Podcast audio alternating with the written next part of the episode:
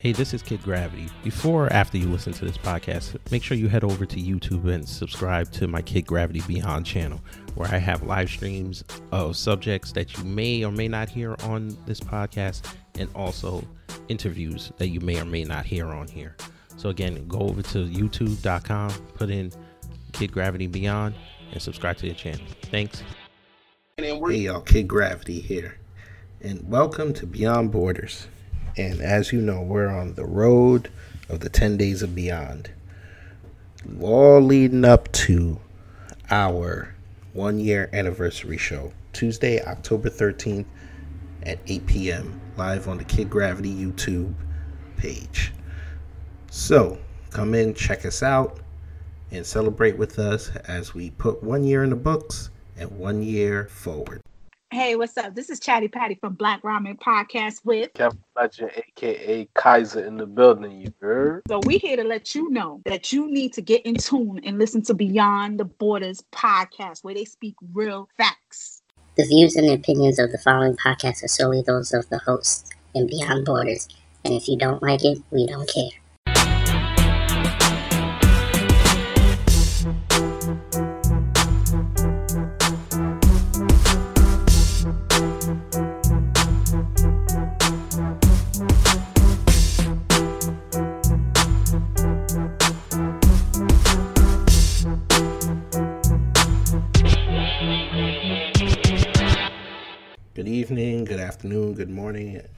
Time zone you're in. Thank you for tuning in to us once again. And you saw the title of this show. That's right, folks. You got the best of season four.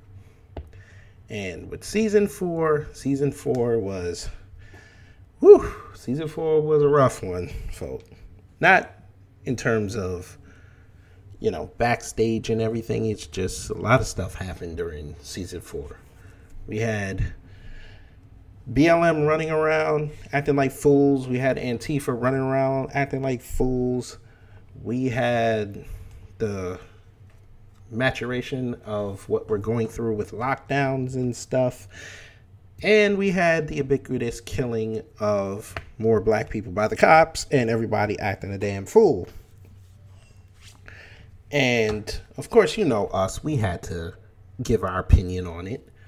So this first clip was from an emergency show that Miss Rose, and I believe this was her either her first or second, I popped her cherry, ladies and gentlemen, on the emergency show.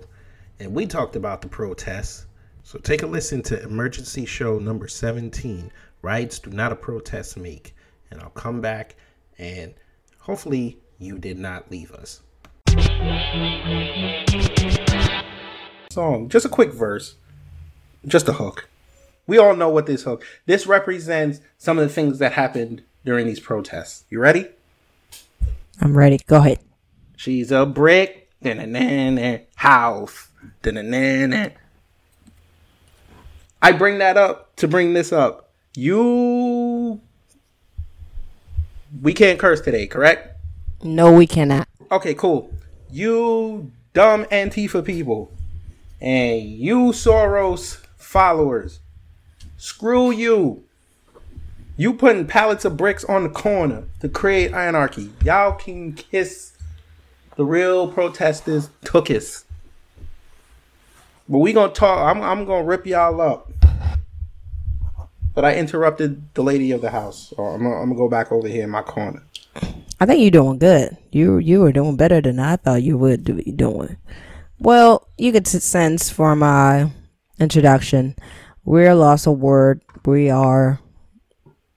We also heartbroken of the whole situation is going on. So if you're not living on Earth, you're living somewhere else. Yes. Um. There was another um choking death of um African American male by uh by a police officer while in custody. Um, and since then the city of Minneapolis having been the same in cities around the country. And we thought that I'd be on board or we will go ahead and give our two cents on what we think happened and just kind of discuss, you know, not to dig too much into the cases, but kind of just hey, assess the situation and and and, and talk about what we're going to do moving forward. What what what happened moving forward. Um, Separate from white liberals, number one. Because those are the same jerk offs that are out there putting up posts on Facebook imitating what that officer did. and I, and and and I'm glad you say that, kid, because I've heard a lot of calls of of of um calling out white liberals. Right? Uh, I was listening to CNN on Friday. Hey, I was listening. I told the truth, right? And they had um, I forgot his name, but they had Van Jones. It was a segment with an, another. I don't. I, I don't want to mess up his name. I can't remember his, his name there, but it was a segment of two black men there, and Van Jones was one of them. And he said, You "It's not about Mark- really Marc Lamont Hill. not Marc Lamont Hill. Uh, what's his other? The one with the the puffy hair. He had a big fro. He's really Oh, cool. The, you talking about um His name is talking about the Diff- professor? Yes. Oh, what's the name? Cornel West. Not Cornel. I'll find it. I'll find it. All right. But anyway, back to that white liberal before you start. But Go- yeah, go, go, but- go look that up. But then no, but then yeah, I'll, I'll find him. I'm looking him up now because I Okay. it's crazy that I cannot remember him. He's always there. It was two that brought two deals two that brought Van Jones and him, and uh, kind of just asking what is the situation where we go there. And Van Jones gave his share, and he said he received a lot of message, a lot of text from um you know his Caucasian friends, white friends, talking about certain things and saying, "Hey, we we really sorry." And he said those are the people that we usually don't call as as racist or having kind of s- s- stereotype and biases, but they really need to check themselves because um the white liberals they might not even know they have those biases, kid. And I've said that before. They That's a really, huh? That's a lie. They That's a lie? bias. Maybe I Most give of them, them too. most of them running around out there ain't been around black people till they got into their adult lives. Exactly. But and Like even when you hear them say, "Oh, I didn't understand your plight," right? Because you went to school with the middle class and the upper class black people. You weren't in the trenches. You ain't like the South Side Chicago white people. You're not. You're not like those down in Florida that live in the slums. You don't understand.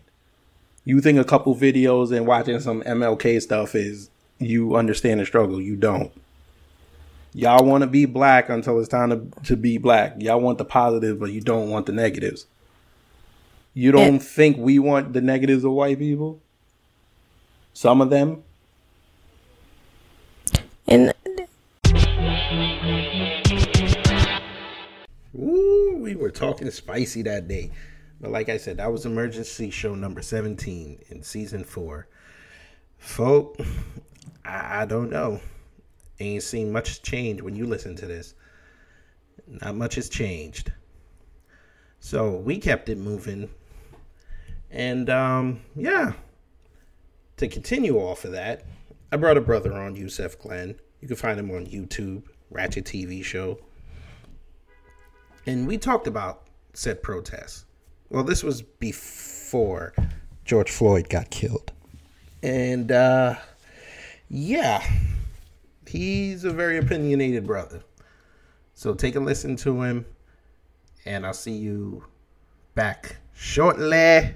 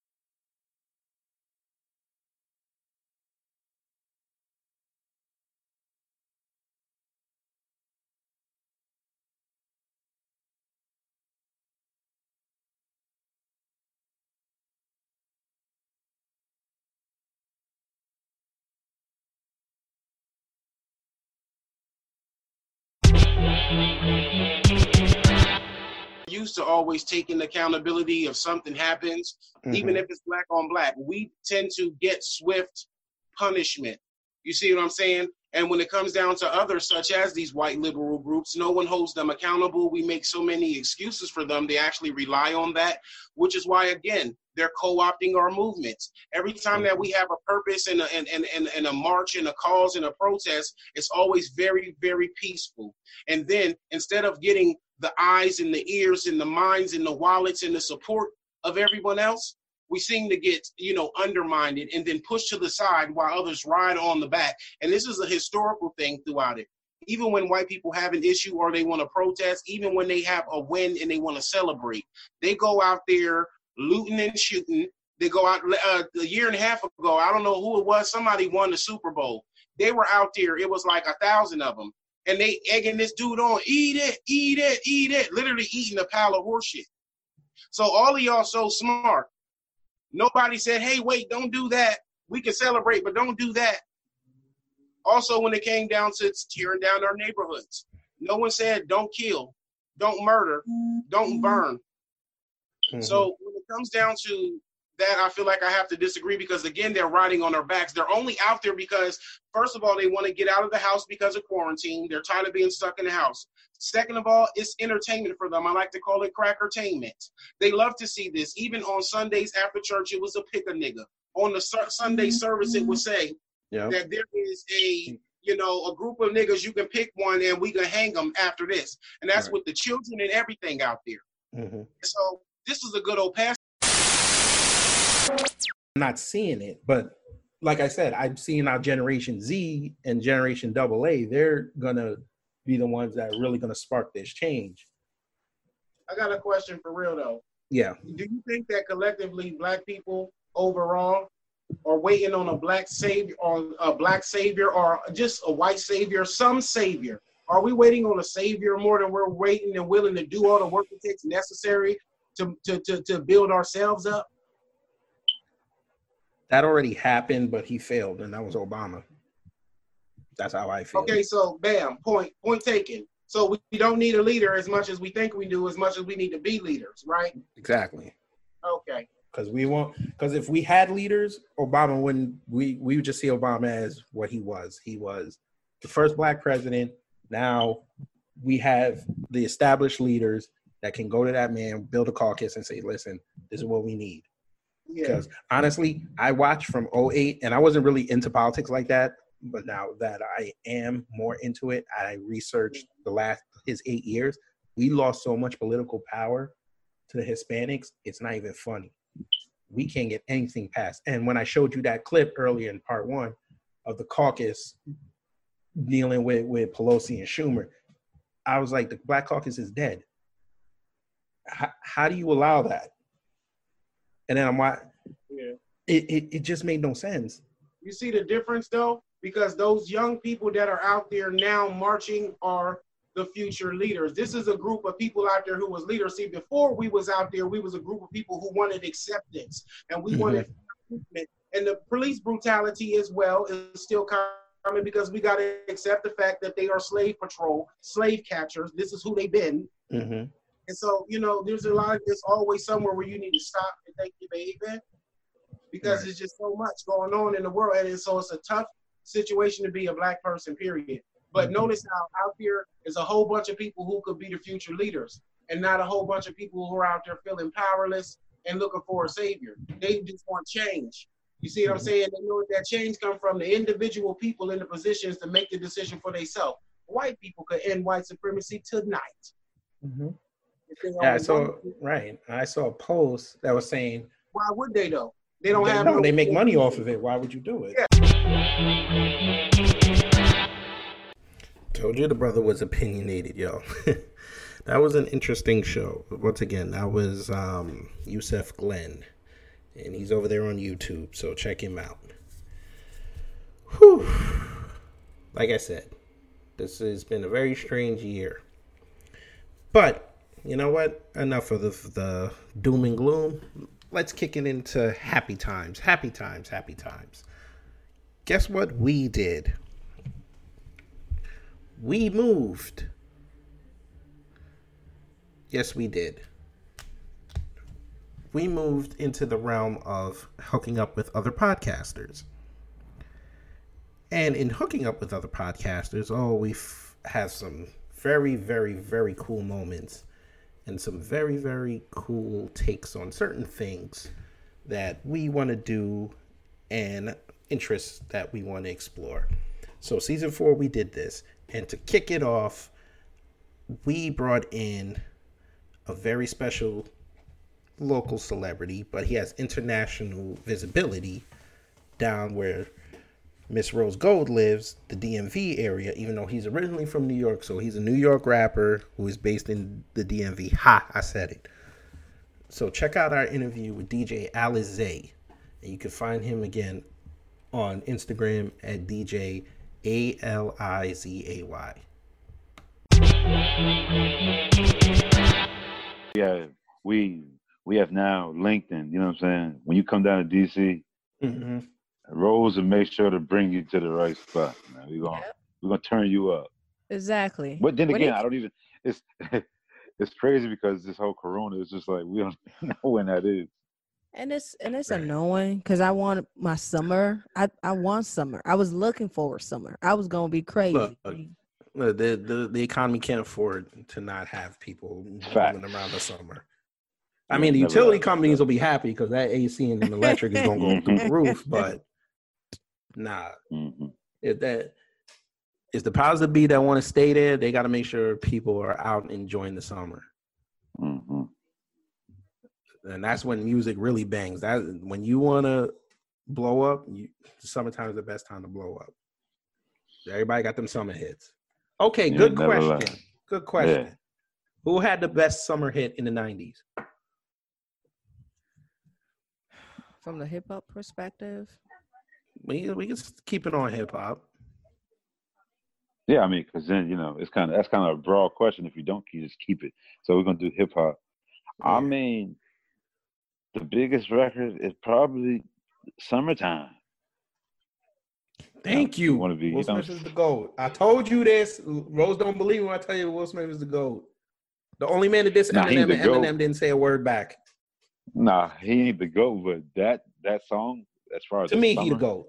Nineties, yeah, it don't get no bigger than that. Hmm. What did you say, uh, Rose? the nineties. What was I doing? You were You running was just around. born. You was Exactly. running around. Um, running around. no, I grew up um on dance music, so I had a group and we were battling. So I grew up on Missy Elliott. Mm, That was a big influence for me. And you know, her creative style was crazy. My brother taught me how to dance off of Usher. So he was always into break dancing and all of that. And I didn't want to do what the guys was doing, so I would went with the lady. Um, so up to today, Missy, I grew up on all her hits, and we were battling one school to the other, and that that was that was my childhood. Now top ten now creative. I've always liked Pharrell Williams. I think he's up the Mhm. charge. His creative Mhm. process. When I think about music, I'm more so about instrument. So I mix in my head. Um, not so much about the writing and the singing part. I think for for me, you know, just come later. But Mhm. it's about the beat. It's about listening, and that's why you know I fuck with Kanye. He crazy though, but you know, Shout out to Kanye. He's a billionaire. Shout out to that man. shout out to that brother, Great- that crazy one. But Shout out to that man. but things like Yeah. He's about to vote. This, he's about to vote this year. He's about to vote this year. Shout out to that man. You sure he about to vote? He funny. Easy. I, I, I, I don't know. We'll see. No, he announced. Continuing on, and of course, if you probably hear, that's my baby again. She always tries to figure it out how to get on. But we also figured it out how to get it on on YouTube on Kid Gravity Beyond. We did a couple live shows as well, and this one was actually a three part series entitled Dating Preferences. So, first we had on the ladies, then we had on the men, and then they all came together. And Lord have mercy, did it. Lord. Anyway, before I, I play the clip, shout out to Nikki G. She's on Instagram at Nikki G. Under, wait, was it? Nikki under, oh Jesus Christ, I'm gonna mess up her name. Just go on Kid Gravity Beyond and look through. You'll see Nikki G there. And Ultimate Black Man, he's out there on YouTube. And Miss Kristen from the Personal Problems podcast, follow them. They do great content. And you know, Rose was there, and also the Love Is Black podcast was there as well. So when you have a three on three, men versus women, the men always win. She wants a dude that she can take care of. I'm telling you what I know. So okay. all that I want to see CEO stuff, well, that's bogus. Want to be taken care of. So we'll take your word for it. What's up, kid? She wants a sim. Exactly. she wants a sim. She wants a, a sim. A a dude that these she dudes wants, that lay up in these. She wants the Madden King and play 2K and Madden and Call of Duty all day. That's what she wants. And they be hmm. on here scamming folks in between time. That's what she wants. Okay. Well, yes, I say let her have it because I don't want it. Yeah. Yeah, go ahead, girl. I she think that her, all of them yeah, too. I think that I think that what she wants is definitely way far off. It's different for every woman, but definitely no. If she wants that, that's you know her cup of tea. Mm-hmm. I agree. But you also got to remember, celebrities like that, we've given them so much power that we, when they say things like that, it's indicative of everybody. It becomes a generalization. And I think us, as the people that aren't in those positions, we got to say these opinions, like we say on our show before the show starts, the views and opinions are not wholly directed as us as black people. So if you don't feel like that, and I tell Rose this all the time, if you don't call them chicks out like that, people are going to continue that cycle, and it's going to yeah. get a problem. And I say to the dudes that, too. That's yeah. You that's gotta you gotta call them out. Yeah. yeah. And the, the problem is chicks case, like her, them them housewife nut jobs, and, and all these other chicks that have a platform say things like this, and then they get verified by other chicks that think like them, and then people say, okay, that must be how they really think. So I'm just tend not to deal with them, and then that's when you start getting these men's movements coming out against it, and then y'all just saying that we just they're just angry people, and they can't get no love. There, see, see, look at the one in the middle again. Look at her face twist up. Go ahead. sometimes like sometimes when you see like people that are celebrities and you see the way that they think and different viewpoints that they have, people equate that and place a stigma on other people that may be black or people of a different race because they think, okay, this person thinks that way. They're well known, you know, in the entertainment industry. So we're going to equate that all people of that race think that way or do certain things that way. And that's not always the case. And it comes with us having to try to break the mold and prove to people, okay, we're not all the same you know, they may think this way, but I think totally different. And stop trying to equate that to just one specific race thinking that way or men thinking that way or just women thinking that way because that's not true in everybody's situation. And I've always said this to kids. So what's the solution? What should we do? Should we have a show every other day when something like this come out and start chasing them and and try to go viral, trying to contradict what they say? Like, well, I mean, there's channels work? that I mean, I mean, we could do that, but everybody does that anyway. Oh, what's what would make us different? I don't know. Maybe if someone who has a bigger platform, I don't know. I'm just saying, like, yes, we have to say, hey, that's not cool. And I think a lot of people, like, we just you brought up the topic. Everybody on this panel on a, a, podcast that already told you that talked about it on the podcast. You know, Gabe talked about it. Harvey talked about it. Mm-hmm. You know, Kristen knew about it. She talked about it. Nikki, mm-hmm. we all talked about it. And here we are again, maybe two, three weeks later, we're still talking about it. Yeah. You know, mm-hmm. do you think it's falling into deaf ears or do you think people are actually listening to us and hearing us out? I feel like it's a combination of both. I feel like people hear it, they they they listen. Nikki G underscore moving with purpose. I got it right. Okay? Leave me alone now. But yes, folks, once again, we had fun with different podcasters, and this next podcaster, ooh, you ever find someone that knows more about sports than you as a guy, fellas, and it's like you it's like that fantasy where you you're like I'm going to marry her. Well, I'm already married, but it's nice to find someone who was more into football than I am and who could break down probably a cover 2 defense, a 4-3 and know which play pass or run to do on the last play of the Super Bowl because apparently Russell Wilson did not know that years ago. And I'm sure she was on the sideline, she would have got him a second ring. So we talked with Miss Bridget Case, a sports journalist out there on the West Coast, and we had a lot of fun. So check it out and the team, a lot of people get hurt, and I request a trade or something happen.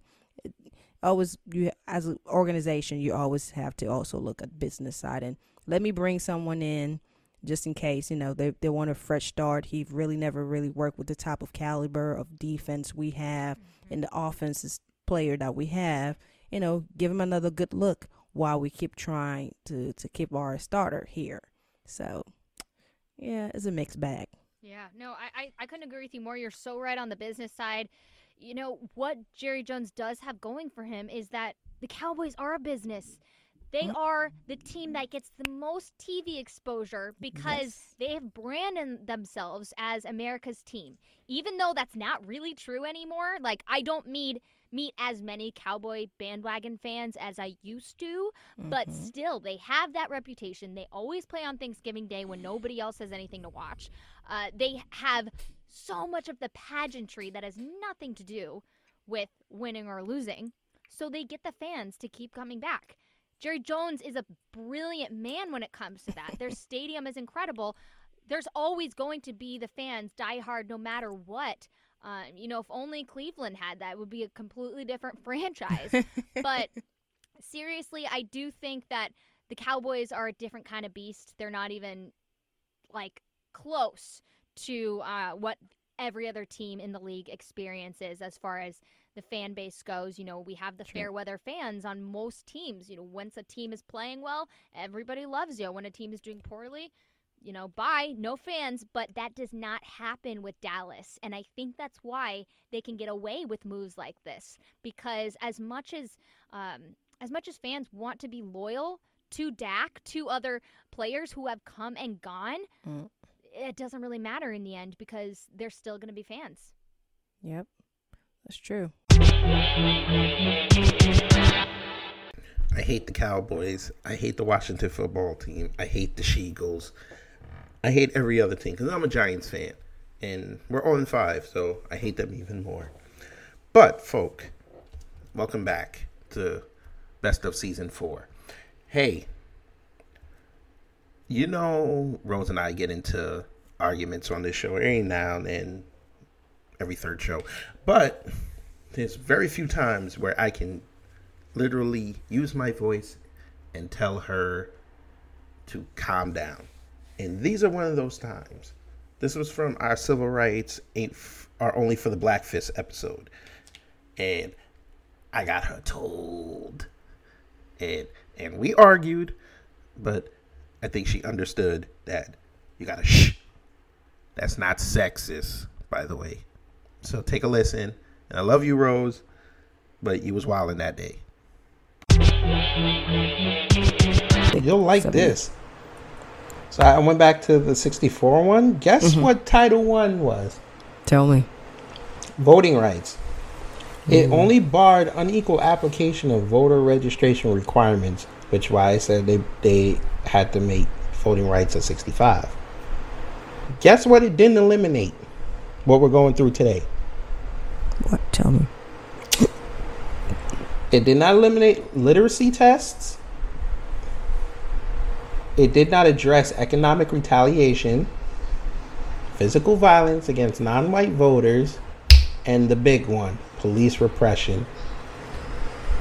Mm-hmm. Folk, what we going through today? Y'all don't like the police, right? the way I'm reading this, the cops are above the Civil Rights Act. They don't respect this. Once again, I guess that's probably why why everybody think that Mhm. this conversation needs to start happening right now. And, And there's this is been why I told y'all if y'all want people to respect us, we have to go independent. That's our civil right. No, that's our constitutional right. we have to go independent. Based on based on the right, the Voting Rights Act of '65. like you're talking about independent as um No as party. Party. Okay. Yes, you gotta because guess what? The only reason why we're in another reason why we're in this situation, and yes, I'm going after them right now, is that ineffective Black Caucus down there in your city. Mm-hmm. They are not doing a thing Mm-hmm. except buying kente cloths off of Amazon and giving it to Pelosi and Schumer and having a big old press session. You know who's worse than them? Who's worse than them? Donald Trump. He's not doing nothing either. He ain't fo- Absolutely listen, nothing. he- he's And not the focused on black people. And he's, He's not focused on black people. He don't need to be focusing on black people. He's the There it president of- He don't need to. Hang on. He Th- is. My point exactly. So he doesn't need to be He is. He on need us. to He care about it for everybody. He- Why he would he focus country. on one group of the population when he is the president of What- the United okay, y'all States? swear up and down that he was doing that, and y'all called him racist for it. He Y'all was is the poli- president of the Man, United States. The said that he was COVID killed people, and this Okay, dude had no issue, no nothing. He Uh-huh. he completely Right, and you guys said that this Blow up there this and was only whole appealing to his pandemic. base. You said he was only appealing to his base. we could have. Well, I'm, I'm talking about COVID Correct. right now. COVID Okay, did- really didn't check COVID? The people. COVID got nothing to do with civil rights. COVID really didn't check for boxes because you said the Black Caucus is not doing anything. They're I'm just trying to thing. find a, a worst thing possible to Um, them no, I'm not, anything. no, no, no. We're gonna stay on them because they part of this. Because they were part. No, they were part of the fight. And for, if we talk about politics, excuse me, the president of the United States. We're not talking about politics. Well, we are, but I'm not talking about the president. I'm on right I'm just now. saying the person This- that is not doing I a damn thing, and that's probably don't. You know how when you slack at work and they tell you hold you don't justify Whoa, your your whoa, salary. Whoa, whoa. When we started this conversation, you agreed that when I ask questions, you give me direct answers. We had this conversation and we had this agreement. What was your question? Because maybe you I you slipped a question while I was talking. did- That's why I didn't hear you. No, because I was trying to finish my que- my statement with a question, and you went off talking about Trump. Oh, I don't even know how he ended up in the conversation. He's not part of this conversation. He's not doing Not anything. That's Not what it today. is. If we if, if you talked about somebody that's not doing anything, and I brought up someone who's even worse Who? than that. Who well, that wasn't doing anything? entity, the Black Caucus, not people. Because they're black, are they not? and Trump is the president, isn't it? Okay, you, again, you didn't answer my direct question, but I didn't hear your question. You were talking I said, while I was talking. black. I said they were not black. I said, are they not black? Oh, that Which was a why I brought them question. Yes, I was asking you: uh, Is the Congressional Black Caucus not black? There are, to my That's why I'm asking you: Why are they allowing the Civil Rights Act that their predecessors fought and died for be eroded away? I was trying to ask that question, but then you were about to get me told on Trump, and I'm trying to tell you today is not about Trump. We can It's have a show about Trump, It's not. right? So don't bring. Let's not bring him up. I bring anything that is relevant to this conversation. I'm sorry. He's not relevant to civil rights the right fact the, the the fact that you said a black caucus is not doing anything, I had to bring up an argument or somebody that's not doing absolutely nothing for nobody. Well, if he wasn't doing anything for anybody, we'd be in a depression right now. Hmm. Are we not? No, we're not in a depression. We're in a recession though. A dep- okay, a recession and depression are two different things. Yeah, we haven't had a depression in a minute. Yes, and I'd rather not see that. Yeah, nobody wants that. We're we're in a recession. Okay, fine. And we don't know he didn't do anything. I. I can refute what you just said and say he didn't do anything. They just added 4.8 million jobs over the past two months. But you're right. He didn't do nothing. But you got it. Okay, never now mind. answer my what question. was your question?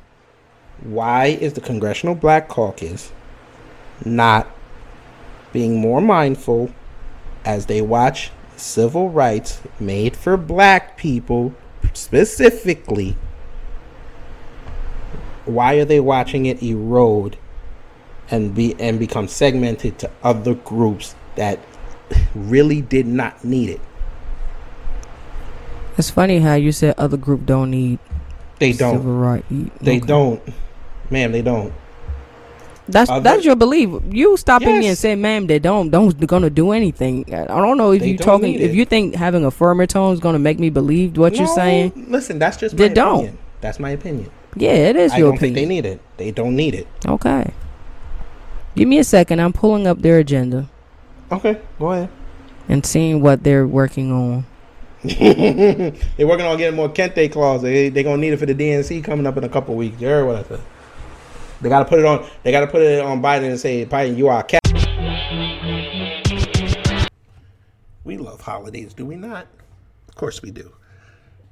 And once again, holidays are for times of family, joy, laughter, and days off. And one particular holiday that gets overlooked a lot is Father's Day because we know America and the Western world loves to diminish the role of not only fathers but men.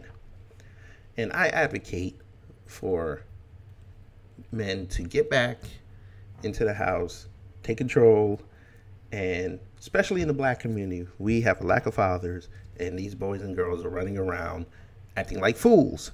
And they'll fall for anything and follow any celebrity thinking that they're going to be the father figure or mother figure that's going to tell them what to do, say, what to think, what to feel. So, we talked about Father's Day.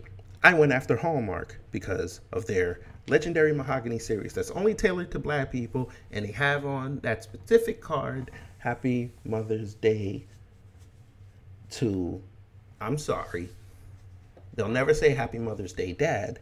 They say Happy Father's Day, Mom. And I've always had a problem with it, and I put Rose on my script, and we talked about it, and this is what happened. I'm gonna let you finish. yeah the, the the like the message itself um points out to what i said earlier like hey i've, I've for all my life i've known you i ca- came to you for this and this and that you you pretty much everything you know to me as far as the parents is i have this single parents like that's what we call single mom single dad this is the only parent that i have um now I'm not trying to justify anything. That, so this is not a, an excuse or anything like that. Um, why they doing it on Father's Day? Maybe it could be that um, mom or dad is trying to get you're trying to give mom and dad double recognition. That could be possible reason why. Yes, I got mom uh, um, a card on Mother's Day, but on Father's Day I'm gonna get her another card just so she can appreciate as much as she's doing. I think that's that's as far as I can think of. That's dumb. Um. Yeah. Happy Father's Day, Mom. Though I, I don't. I don't know. And this is why I advocate to have Parents Day 1 and Parents Day 2 instead of calling Mother's Day and Father's Day. I would. I would say that that would make a great solution, but a lot of m- women here want to hear that, No, no, hear, no, no, let's that word, women. mom. Let's not say women. The feminists would lose their shit. I want to say, be called mom. I don't want to be called, called parents one. But but come back here. I will rip that card and slap you. No, no, no. We're not saying that. But what I'm saying is, you put you change the designation names of those two holidays. Okay, the the holidays name. You could switch it up. Maybe you want to celebrate dad in May. That's fine. Maybe you want to celebrate mom in June. That's fine. It's a little warmer in June. Maybe you want to take her outside for a picnic. Who knows? But what I'm saying is the fact that it was Hallmark, a white company, that did that, and only us men had a problem with it, and some women, speaks to something even a bigger problem. Once again, like I said, And I found another one, the one I just read you. That was from the e cards. Then I got this one from Pinterest that said Happy Father's Day to all the mothers doing it all stay strong. Your kids adore you. see, see, like I said, and then if I was that company and I started trolling and putting up Happy Mother's Day, Dad, because you know mom's a crackhead yeah. or something, feminists would come for me. I would get canceled. yeah, I, I I think if you're trying to you know, you're trying to tell your mother that you love her. Like I said, the message explicitly told, you know, exactly what most people feel. Like, hey, uh, you know, you've always been here. Thanks for what you did for me and what you're still doing for me. And, you know, this mothers are mothers. Skip the holiday. Mothers are mothers. with the nigga. Skip the holiday. Um, mothers are mothers. I, I, I mean, I don't care. I don't don't ever want to call be called as dad or whatever. I'm you know I'm that one mom. You have a father.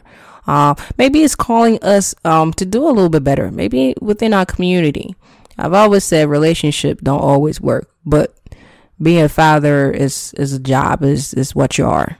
Um, your relationship with you know your partner, you know, might not work out. It's, it sucks. More it's bad. And Povich should get Father's Day cards from every dude he saved from child support. Agree to that. Yeah, if, if if they have a relationship, find that that girl number, that woman number, and, and go see your kid. No, reach no, out. I advocate men to be in their kids' lives, but I'm saying do that. Dudes that he said you are not the father, they should send him a Father's Day card a day, a a year. Parents Day one and Parents Day two. I'm gonna send this to Congress. I'm gonna send this to our local leaders. We got we got to get this done. but before we get into a dangerous topic, let's throw one more podcast in there, or two. Yeah, let's do two. Um, crime. Yeah, crime, crime, crime. It's part of society, unfortunately, because you have to have good and evil, got to have balance in the world. And I spoke with a podcast that talks about that called I Got Problems Podcast. And you can follow them on Instagram at I Got Problems Pod. And we spoke about black on black crime, and this is what happened. So how how why does black on black crime have a title and white on white crime isn't a thing? I can I, I can explain that. Yes, and I, I want to hear that. That's why I don't feel like it's a thing. If there's a crime within every community and every community is mm-hmm. causing damage upon each other, why does only one group have a title to describe what's going on there? Why does it why isn't it just crime within the community? Why isn't it a generalized term to describe every race having crime within their community? That's what I want to know because it's not fair to have to have black people even, you know, pushed down even further than we already are. Giving it black on black crime is making it seem like we're the only ones that that have this issue. It makes it seem like we kill each other more than other people kill us, and that's not true. So, okay. you know, like I want to hear the different like reasoning as to why that exists to begin with. But to me, it shouldn't exist and it shouldn't be a thing. As long as crime exists within other communities, black on black crime shouldn't be a mm-hmm. thing. You know. Okay. So. Okay, so let's start from way back in the past. When you brought up the gangs, yes. Mm-hmm. The gangs were originally the Bloods and the Crips and the Vice Lords to a certain extent, and the GDs. They were brought together to basically be, they were neighborhood watch they were making sure that other races didn't infiltrate our neighborhoods. And they also promoted, you know, initiatives that helped stimulate the community. Food pantries, like what the Panthers did, they started the breakfast programs. Mm-hmm. The the Bloods and the Crips, they were putting together community events like basketball tournaments and things like that because they wanted to right. keep the money I heard that. Like, Where's that at anymore? Right. What happened was well, what happened was the in the introduction in the 70s and 80s of the drug trade started introducing drugs as a quick way to get money, and then what ended up happening was you had those fools that decided to say, "Oh, you, you know what? I want to control this. I want to control this." So then it became over drugs, and drugs basically destroyed their message. I mean, I do have to give the Bloods and Crips credit now. They are trying to change it now. Um, they're trying to have like one side do the drugs and all that.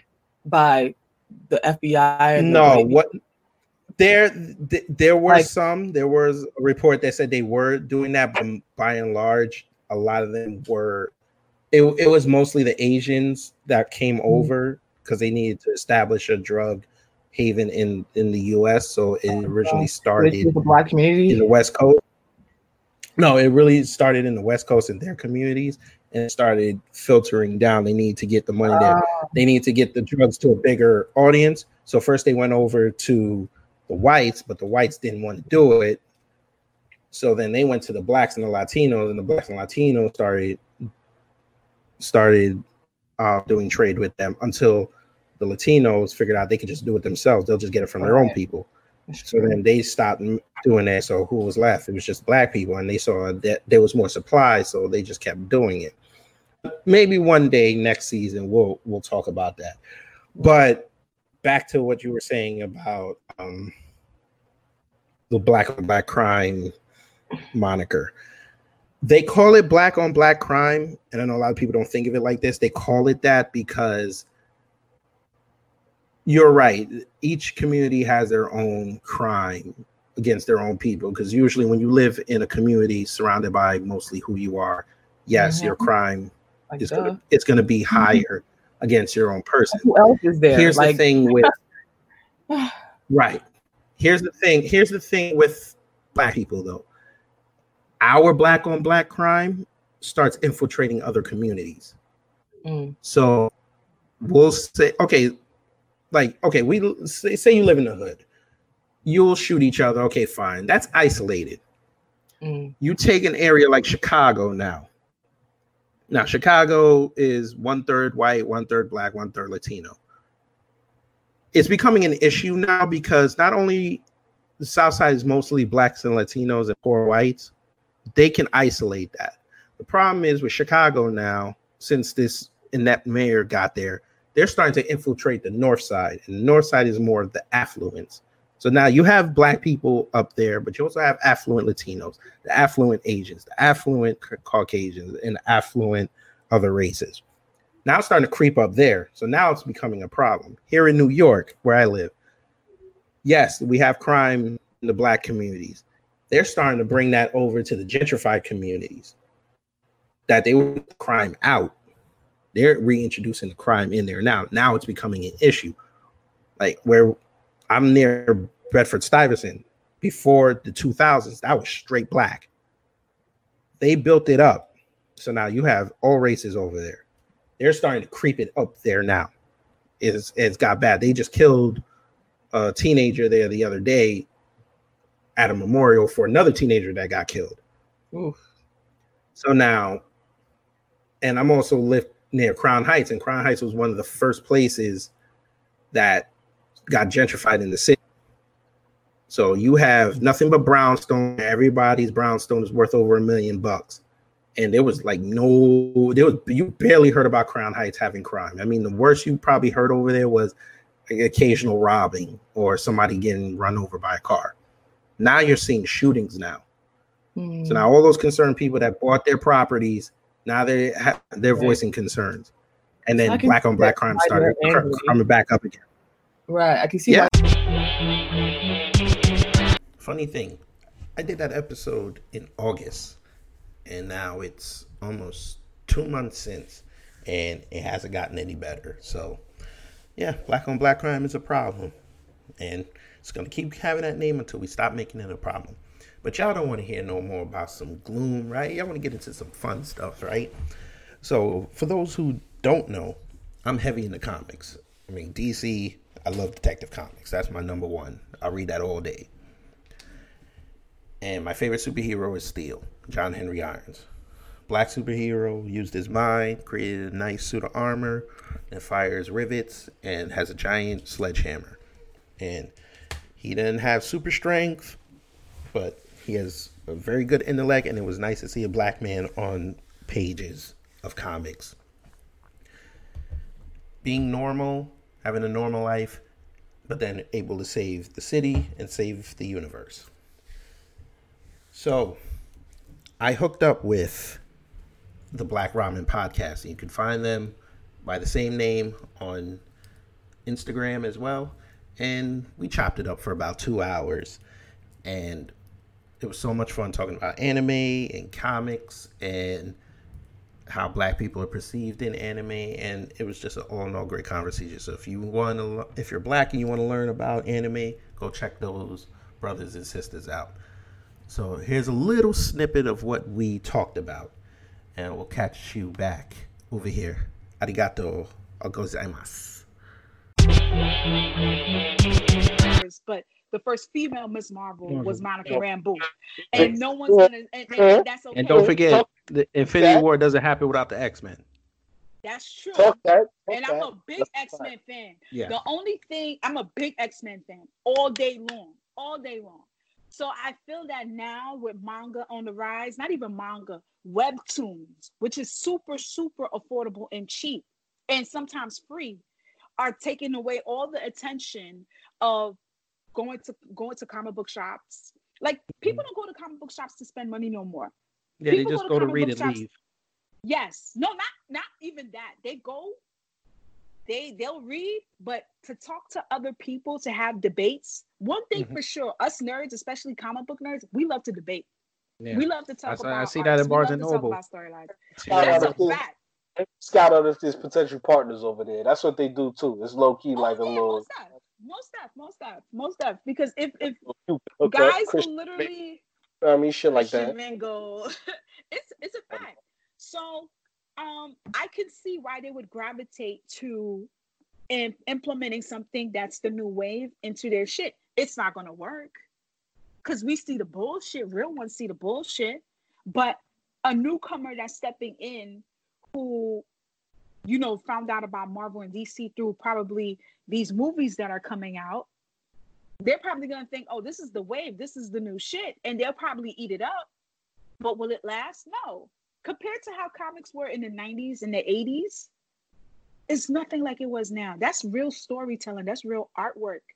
You could tell by looking at the pages, you feel like these these artists drew right on the page for you. It doesn't look like it's a mass production. You look at the talent and you're like, damn, Jim Lee is fucking awesome like you appreciate each artist, each story, each backstory, and, and it's and it's dope. I'm sorry. No, no, no, no. I was just saying I follow Jim Lee, by the way. You know what I'm saying? Like he's a. I a shout out to Jim Lee. Shout out to Jim Lee, but he did something really bogus to Image Comics. But I'm gonna let him live though. I know what you talk about. I know what you're talking about. We ain't even gonna get into that. But We're but not gonna to- get into to- that. But shout out to Jim Lee. play on, but to play on what you're saying, man, eh, because just because I think I'm, I'm a beast when it comes to Wait, hold analysis. on, one more, one more, one more, one more. What you Shout out say? to Milestone Comics. Yes. Milestone Comics. Shout out to Milestone. If you mm, don't Dwayne know who McDuff- Milestone Duffy. is, There it is. Oh, shout out to him. Dwayne McDuffie, that was my dude. okay, he real. All right, he real. He real. He real. on some real shit, do your research. If you're a black nerd and you like comics, You gotta Watch. listen. Let me tell you something. On my external, I got every milestone comic ever made. so do ah, I. Every single one. Dude. Who doesn't like Jesus or God or the Holy Bible? I have my reservations on it. But hey, as an agnostic, I understand there's faith and I do believe in a higher power. I just don't know where it comes from. And it might not be from that Christian Bible. And y'all know if you listen to the show how I feel about that pastor. So I said, you know what, season four, let me see if I could bring on someone that can adequately tell me about the Bible and maybe open my eyes to thinking that I haven't gotten from my Christian mother and her church, which is at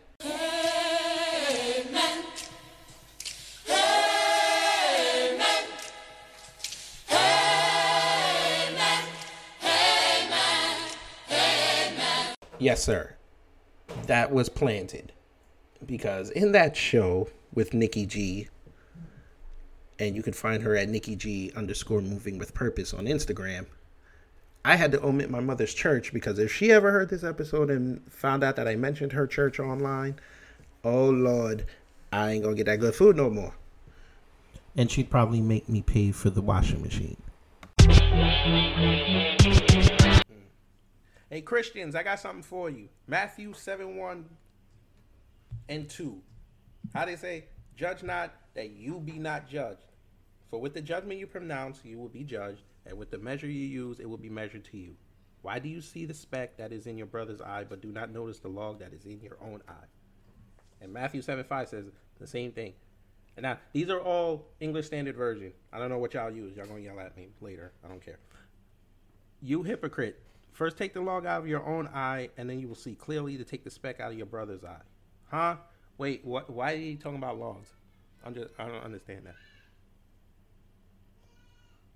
I think they're like emphasizing the importance of laws, like knowing that there are specific rules, like things put into place for us. No, no, no, no. He didn't say laws. He said log, like L O G. Hmm. Yeah, like a tree trunk. I don't know why you would put a tree trunk in your eye, but that's just me. Right. Jesus, at least say an eye patch. I don't know. I don't know. But yes, we we we. It, it was funny that you brought up women in the church with kids and looking for a husband. Mm-hmm. Like, it, it's just funny that outside of the, I guess the hierarchy of the church, like us men, us black men have been leaving the church for like decades. Yeah. And it's only like women and children because. Mm-hmm. And I've I've talked to a lot of brothers, and I feel the same way. I think it's a hustle, right? Because the, because yeah, we'll sit there and we'll know the pastor's running game. I, I don't want to use that terminology, but I'm gonna use that terminology. He's running game, and we peep it and we see how he reacts with you women and then you know we all know those stories where the pastor comes over to congregate and then in a year the baby look like pastor. But that's another subject for another day. So us men were like you know what? We don't care about you or that pastor. Just don't bring it to my house. And if you do bring it to my house the hell with you and that pastor you go stay over there. But now we see that the deacons are taking that position now. Because the pastor he know he can't do that because then he don't get no money but he can replace the deacons any day. And we're starting to see the deacons thinking that they're the pastor and manipulating women. And it's, it's sad because we don't see this again in any other religion like that to those numbers. Now you could yell at me for saying that. That's just how i feel She's trying to fi- figure out a perfect way to cuss me out. Yeah, I feel like that's not always the case. Mm-hmm. Um, like it is true, you know, when you look at it now, like even statistically there's not that many black males within the church. There are a few. Like you'll see here and there there'll be like married couples in the church or there'll be couples like some that's what i forgot female, to mention yeah. too you'll see more married couples but you'll see more. dudes, nah we not going no you don't really see them in, in there like that unless all. we hunting. Yeah.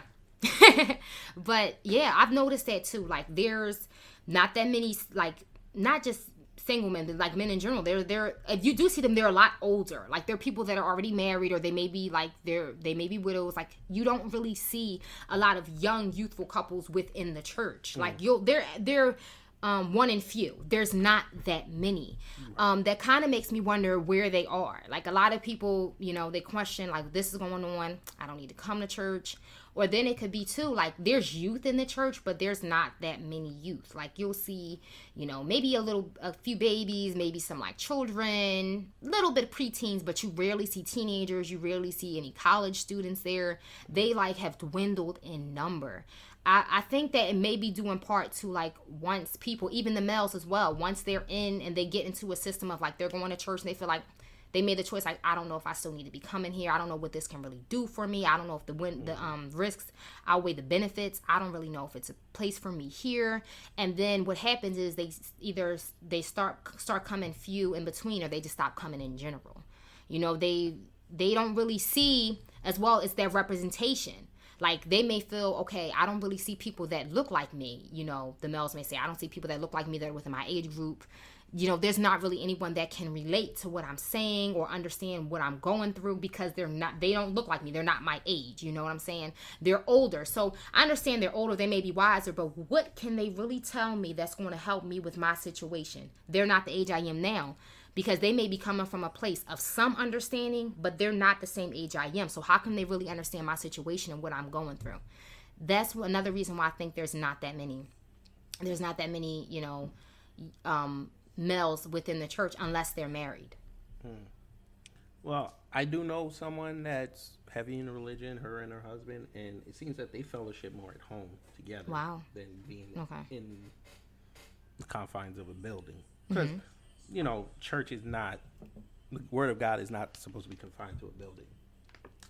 It's supposed to be how you Right. talk to Him in your life. But Yeah. you know, I'm gonna get too deep, and then people are gonna start unsubscribing because they're like, he, he didn't turn. So I'm gonna, I'm, I'm, gonna, I'm gonna stay level. I'm gonna stay level. Okay. Okay. That was a bottle of tequila that I got from the Rocks Company. That's Terramana Blanco. And we all know where tequila comes from. It comes from Mexico. Folk, cultural appropriation is upon us. It's been here for decades, hundreds of years. Cultural appropriation. You take someone's culture and you adapt it into others. Guess what? You live in New York City or any big city. Guess what? Your food scene is cultural appropriation. That's right. Jamaican restaurants have soy sauce inside the kitchen. Indian restaurants, I have seen, I have seen the dried thyme and the allspice. We know that's Caribbean based. American kitchens, need I say more? So we had people get mad at Dell's Feathers, the Kardashians. It's just like, listen, it is what it is. Y'all loved Elizabeth Warren acting like Pocahontas. And y'all love Kamala Harris acting black, even though she's not. We have people back in the early 2000s that appropriated being from Jamaica just because Jamaica was cool. So, we talked about cultural appropriation. And right now, we'll give you a little snippet and then I'll come back and we'll finish it off. So once again, it's it's not so much about, you know, taking or adopting because I think the word should be adopt instead of taking. Um, adopting adopting aspect of a culture that is not yours. Uh, For me, I this is what I heard and understood from the whole you know thing that was told me and I read I read about it too is the underlying of cultural um this power dynamic between a stronger group versus a less dominant group and an oppressed group where you come and you just take element. And now in the beginning when I heard that, I was like, wait, you know, it means that nobody can really love and like your culture anymore. And they're like, no, that's a completely different thing. It's not a cultural appropri- appreciation. But if you just choose this element, let, let's say, for example, we going back to, I don't know, clothing. I just see the money that I could be making off of that. You know, once again, the African garments, um, knockoff are being made everywhere around the world. You know, Including in Harlem. Exactly. You never, you know, you never sure because This is this is a real African, folks. She calls it out. you never really sure that the fabrics were actually coming made and there's a one there's typical ways if you see fabric from africa they feel different um they do the the boubou um that people are wearing the guys are wearing if you touch that material it's not material that you can just you know find it everywhere. The way they they come up with that you know fabric they wash it they color it um there's really art there back there. Um so but then people see that there's demand not a lot of people will go to buy from back home for them to ship to here. They might as well just buy it next door. You know prices is lower you know instead of you know paying a little bit more and having come from there. Oh, so i can understand that but you know anything else are things that we honestly enjoy. When someone you know when i say i really do like my lasagna you know i really do like it. No. Northern Italian. Can't use it. Can't have it. You you're not Italian. Oh, I, I eat it it is. It is. But check this out. Remember when I brought up the river dance? Mm-hmm. Apparently, that black chick, there's a black chick that does it on TikTok. she got red pilled because people came for her because they said she was culture appropriating Irish culture. Even though she's been doing it for a decade, now she understands. Mm-hmm. I hope black folk read that article and understand it. This is how other people mm-hmm. feel when y'all say this crap. Mm. That was a fun best of. There were other highlights of the season. I talked with Tiffy Television about politics and black folks. I brought on Miss Stacy Berthill talk about forex, and I also we also had fun. You know, my emergency shows. I went after Kamala Harris. I went after Letitia whatever her name is, Letitia James, up here in New York, the New York AG. But and you know, the real highlight for me this season was I found out my ancestry. And it turns out, I'm not gonna bore y'all with it, but the show is up there. I found out that not only was my family started way in Africa, where it's to be expected because I'm black, no, we come from both sides of the continent. So we came from Nigeria and Ghana and also Kenya.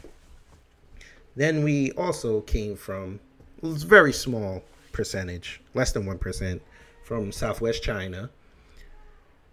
And we also came over to Barbados, to Jamaica, and then shot up into America. Oh, and I also have Italian and German heritage. So that was fun to learn. So if you need to understand where you come from, I use CRI Genetics because they were rated best by Google for everything that I needed, and it was an eye opening experience. So hopefully down the road, I will explore those sides of my family so I can get a better glimpse of what I am and who I am. But folk, that was fun. Something fun. Again, Rose Gold and I want to thank you for listening to this best of. And when you do hear this, that will be on Tuesday, October 13th. And remember, 8 o'clock on YouTube on my Kid Gravity Beyond page, Rose and I will be celebrating our one year anniversary of this podcast. So please join us if you can. And once again, take care, stay safe, and wear your mask to get your supplies, but keep it off your nose. This is Kid Gravity. I'll see you later. Hey, this is Kid Gravity. Before or after you listen to this podcast, make sure you head over to YouTube and subscribe to my Kid Gravity Beyond channel, where I have live streams of subjects that you may or may not hear on this podcast, and also interviews that you may or may not hear on here. So, again, go over to youtube.com, put in Kid Gravity Beyond, and subscribe to the channel. Thanks.